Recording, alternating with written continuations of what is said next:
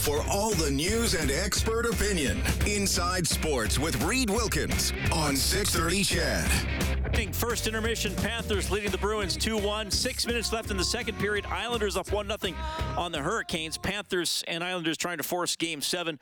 Two games coming up later. Dallas taking a 3-2 series lead into Minnesota. And Seattle on home ice trying to eliminate the Avalanche. That game will not start, though, until after this show is off the air. Oilers at Kings tomorrow. Edmonton up 3 2 in the series. As you know, we've been waiting for this game since Tuesday. Uh, 6 o'clock face-off show on 6.30 CHED. Puck will drop after 8 o'clock as the Oilers will try to move on and take on Vegas in the second round. Well, the uh, Alzheimer's tournament in Edmonton this weekend always brings a lot of former NHLers into town, including this man who played 1,156 games in the regular season over 19 years in the NHL, 192 of those with your Edmonton Oilers. We welcome back to Inside Sports Shayne Corson. Shayne, how are you doing? Doing great, thank you. How are you? I'm doing very well. Always a, a, pleasure to have you on the show. So, you're coming out to little old Edmonton, eh? Let me remind everybody what's going on. Uh, yeah, I had out to Edmonton to do the Alzheimer's event. Uh, did it last year. It's a great cause, a lot of fun. Get to see some old buddies, Charlie Huddy, Craig MacTavish, Chris Joseph. So uh, it'll be nice to see them, and it'll also be nice to uh, to get out there and uh, get on the ice and raise some money for a great cause. I mean, Alzheimer's affects a lot of people, and it's affected uh, obviously guys that uh, played in the NHL. So it's nice to uh, to be able to give back and help out. Yeah, well, good for you for doing that. And yeah, a lot of, uh, like you said, a lot of former pros getting involved and rallying around this cause. Uh, how, how often do you skate nowadays? Are you out there quite a bit doing events or playing, or, or how often? Not often enough, I'll tell you that. um, to be honest, uh, I get on the ice quite a bit uh, with different charity events. I'm actually doing the Calgary Alzheimer's, the Toronto Alzheimer's. I'm doing I do five or six uh, Hockey Helps Homeless events across Canada, and uh, also do a bunch of Easter seals, four or five. So uh, there's about 12, 13 there, and they're usually on weekends and a couple day events. So it's pretty cool. And like I said, you get to see the boys and hang out with the fans, and they get a chance to know you a bit better as a person rather than just as what they see in the news and on the you know on social media and stuff. So. Uh, it's a win-win. You get back on the ice, see the boys, they raise some money for some great causes, and uh, you know keep in somewhat shape. But yeah, it's fun. Okay, so I'll, I'll throw this one at you. Kind of a fun question. When you meet fans, mingle with fans that saw you play, is, is there a common theme that they bring up? I remember this play. I remember this about you. Maybe some loved you, some hated you. Did you everything that you get? well, I'll tell you right now, there were some that love me and some that hate me. My daughter actually went to school in Boston at Boston College and played hockey down there. And when I first got down there to uh, watch her play, a lot of the Bruins fans uh, uh, that uh, recognized me, uh, the other dads or moms on the, the parents of the players on my daughter's team would uh, say to me, Well, we like you now, but we didn't like you too much when you were playing Montreal against the Bruins. So that, that's kind of funny. But I mean, they're all pretty respectful. The fans are great. It's, it's always fun to meet the fans. And, um, you know, whether they loved you or hate you, it's a good thing because at least you're out there and doing your thing. Well, and I've always figured, and you know, we obviously here in Edmonton, the fans have been booing Drew Doughty. McDavid gets booed in L.A. I mean, that's a compliment, though. If the other team's fans are booing you, I mean, yeah. if they're ignoring you, maybe you're not that good. exactly. Uh, I agree with you totally, man. Uh, it's usually the, the, the players that are noticed the most and doing the most for their team that are hated by the other the other the other team's uh, fans. So um, I think it's a compliment for sure. And, um, you know, obviously McDavid's uh, another planet. The guy's a great hockey player and um, he's just doing amazing things. And so is Draisaitl. I mean, those two guys are just crazy talented and doing un- unbelievable, amazing things for the Edmonton Oilers and, and for the game of hockey for that matter. So uh, it's pretty amazing to watch. And yeah, Doughty, well, I think he's hate, I think Doughty's hated by a lot of different uh, fans because he's been a great player for a lot of years, and uh, he he's not afraid to mix it up and not afraid to uh, speak his mind either. So I think that uh, gets the fans going even more. Well, and it's good transition to, to talk about this series. And clearly, McDavid and Draisaitl continue to produce a lot of points. And I think, you know, Leon has actually been the Oilers' best player so far in this series. Um, and we've and we've seen some other guys score too, right? Bjugstad a couple of goals. Hyman got the overtime winner. Uh, yep. I know there's still a long way to go, but are you looking at the Oilers? Are they deep enough to keep going and do some real damage here in your mind? I, I do. I mean, I was, uh, you know, I they're one of my teams I picked to come out of the West for sure. Uh, and like we all we all know, it always comes down to goaltending, right? Uh, any team that wins championships, uh, I've seen it in Montreal with Patrick Roy. You know, you get Brodeur in New Jersey and Vasilevskiy and uh, Tampa. I mean, it always comes down to goaltending, and I think if they can get the goaltending from uh, the two guys they have there, and Skinner and Campbell, uh, they have as good a chance as anybody. And like you said, I think Draisaitl just uh, you know played un- unbelievable. You know, nothing against McDavid, but I feel he has been the best player so far in that series. I mean, doesn't mean that McDavid doesn't come out the next game and be the uh, the best player on the ice. Uh, it wouldn't surprise me one bit because he's he's uh, one of the greatest players in the world. So, and I've always liked Draisaitl. I mean, Draisaitl is one of my favorite players in NHL. I just think he plays a, a heavy game and you know he does his job and in defensive zone and he's great offensively, wins face-off. So. I, I think they're both incredible players. We have two best players in the world that are playing the way they're playing you're going to have a chance every night to win. Um, and, if they, they get the goaltending, definitely can go deep. You know, you mentioned Draisaitl and uh, as you know, I work with Rob Brown, who you're going to see this weekend too. Yep. And and we often talk about you know we've seen Leon just not be afraid to be nasty as he's gotten yep. older and deeper in his career. And obviously, from your experience, I mean, how important is that to see for the other guys to see a star player willing to not just deliver a hit, but maybe give a guy a little stick? I, I know he got that unsportsmanlike yep. penalty against Doughty, but how important is that to see from a star player in the postseason? Well, I think it's you know a big part of it. I mean, when you see the star players willing to sacrifice their bodies or do all the little things to win, uh, it just makes you more eager and uh, more willing to do the, the same thing. And uh, that's something I learned from some of the greatest players, uh, you know, Larry Robinson and Bob Gainey and Chris Chelios when I was in Montreal. And, you know, Chris Nilan, Guy Carbonneau, they, they that's what they did. They wouldn't ask somebody to do something they wouldn't do. And then I got, you know, the chance to play with you know, guys like Messier and Gretzky in the, the Canada Cup in '91, and then again with Gretz in uh, St. Louis and and uh, in the Olympics in '98. I mean, uh, they would they weren't afraid to do the little things, and uh, they they always appreciated the players that did all the little things, blocking shots and getting the puck out at the blue line or in at the blue line, or sacrificing the body to block a shot, or you know stick their nose in there when their teammate was uh, getting pushed around a little bit. And uh, I've noticed Draisaitl doing that, and I've seen McDavid, you know, use his body a lot more last year in the playoffs too. So.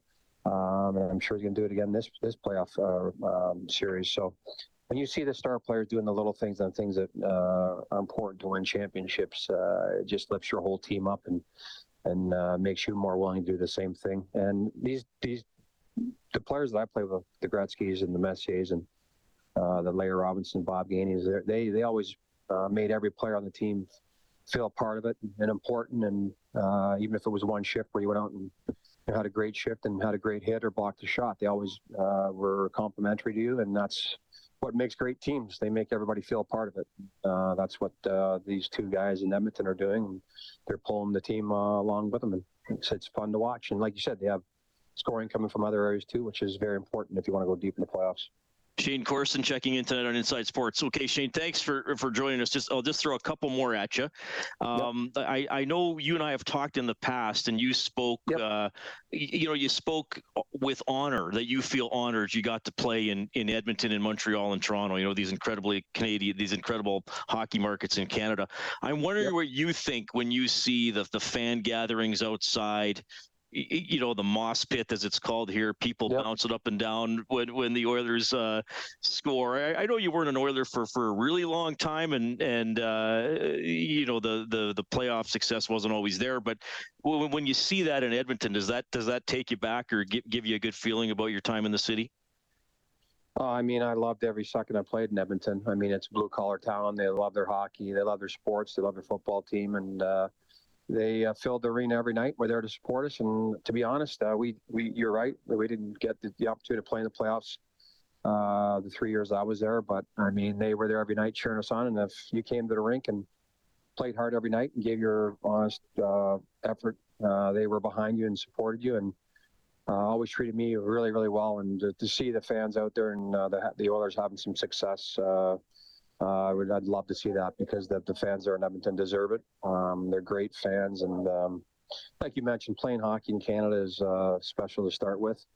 Uh, and I was lucky enough to play in three cities that are amazing to play hockey in, and uh, Edmonton was definitely one of them. I just uh, felt right at home there, and um, they like guys that put their uh, work boots on and their helmets on and come to work every day and play hard and play the way you need to play and to win in in the playoffs. And that's what I loved about it. And I remember my my time there very well and enjoyed every second of it. And you know, I was hoping to stay there longer, to be honest, but just came down to not being able to figure something out with Slats and uh, ended up uh, going to St. Louis. But um, I'll always have a special uh, place in my heart for the Edmonton Oilers and the city of Edmonton and the fans of Edmonton because they were just incredible uh, hockey fans.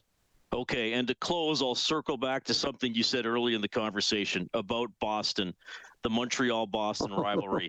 you know, in the 80s and early 90s, I guess even going back to the 70s, it was almost inevitable that they would play in the playoffs at some point. Um, yep. you know, and plus when you when you broke into the league, there were eight regular season games. You know yep. how much how much tone setting was there? You know how much pure hatred was there when you when you stepped on the ice against the Bruins? Well, we weren't talking to them in the in the warm ups. To tell you that, we were either fighting them in warm up or fighting them down the hallway during the game, and uh, we didn't like each other at all. It was uh, it was a war every time we played them. Um, uh, it, but it was fun. That's what made the game fun. Uh, we weren't there. We wanted to beat up on them and win the game, and they wanted to do the same to us. And there wasn't a whole lot of like for either either team and, and the players. We went out and battled. I mean, there was always respect there for each other, but um, yeah, we weren't. Uh, we weren't going out after games for beers or talking in the warm up. I'll tell you that. Uh, that wasn't going to happen. But um, that's what makes the game, and rivalries are what makes the game, I believe, and it's uh, makes the fans, uh, you know, more engaged, and I know they love that too. The, the battles that uh, teams have and the rivalries teams have, I know it. Uh, the fans are, feel it too, as the players do. Hey Shayne, this is awesome to have you on the show again. Enjoy uh, meeting the fans and uh, and your fellow former pros at the Alzheimer event this weekend. I really appreciate it. I hope we can talk again soon. Yeah, I love love talking to you, buddy, and uh, it was good uh, hearing your voice. And uh, let's go Oilers. Uh, hopefully they can finish them off and get it done with and move on to the next round. And like you said, uh, be able to come out there and spend some time in Edmonton and see the fans uh, and do it for a great cause like the Alzheimer's. I mean, the, the tournament's on Saturday and Sunday, and I think it's uh, it's a great event, and fans can come out and watch too. So it's kind of cool. Right on. Thanks, Shayne. That is Shayne Corson, former Oiler, checking in tonight on Inside Sports. Uh, you can tell he, you know, he wasn't here a super long time, three seasons, 192 games, but certainly appreciated playing here and uh, feeling he's feeling good about how the Oilers are looking in the postseason. And as we were wrapping up that interview, which included Shayne talking a little bit about the Montreal rivalry with Boston and how he wasn't very fond of the Boston Bruins. The Boston Bruins score. They have tied the game with Florida 2 2, 14 12 now left in the second period. Okay, we are going to dive a little deeper into those uh, heavy comments from Jets coach Rick Bowness as we move along tonight. And of course, always happy to hear from you. 780 496 0063. It is Inside Sports on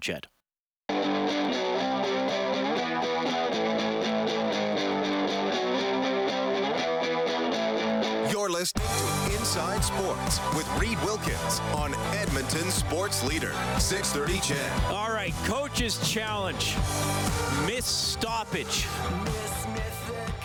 That has led to a Boston goal. So it's going to either be either 3 2 Bruins or it'll stay at 2 2. Jake DeBrusk was knocked down in the corner and sort of in the process of trying to get up and get back on balance his left glove just barely touched the wobbling puck. I don't even know if it moved the puck six inches.